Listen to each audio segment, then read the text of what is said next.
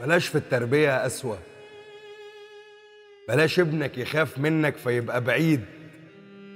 ساعات التربية الناشفة بتأذي زيادة عن ما تفيد.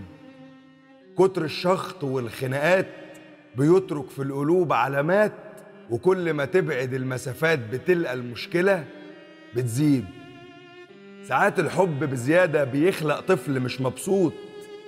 بيعمي عينيك وبيخليك تحط عليه هموم وضغوط. بيكره كل شيء حواليه ويهرب وقت ما بيكبر كأن البيت ده وحش مخيف ولو رجعوا أكيد هيموت. يحس كأن شخصيته وأحلامه في عينكوا سراب. أنتوا تقرروا يكون إيه ويعمل إيه ومين لأصحاب. يشوف مثلا أخوه التاني بيتعامل بحب أكتر فيكبر حاسس إنه وحيد وكل الناس في عينه غراب. لحد ما الاحترام بيموت وأي خلاف يهين الكل بدون تفكير ولا تقدير لأهل البيت فيبقى خراب. مفيش مانع. مفيش مانع تقول لابنك أنا آسف. ولا الطيب بخاطره ساعات إذا زاد الزعل واشتد. ابنك حقه يلقى أمان فما يدورش عنه في حد. يكون في مساحة يتكلم إذا اتضايق ويتراضى ويلقى ودان بتسمع له إذا دخل الحوار في الجد. من صغره يشوف الحب ويعرف يعني إيه البيت.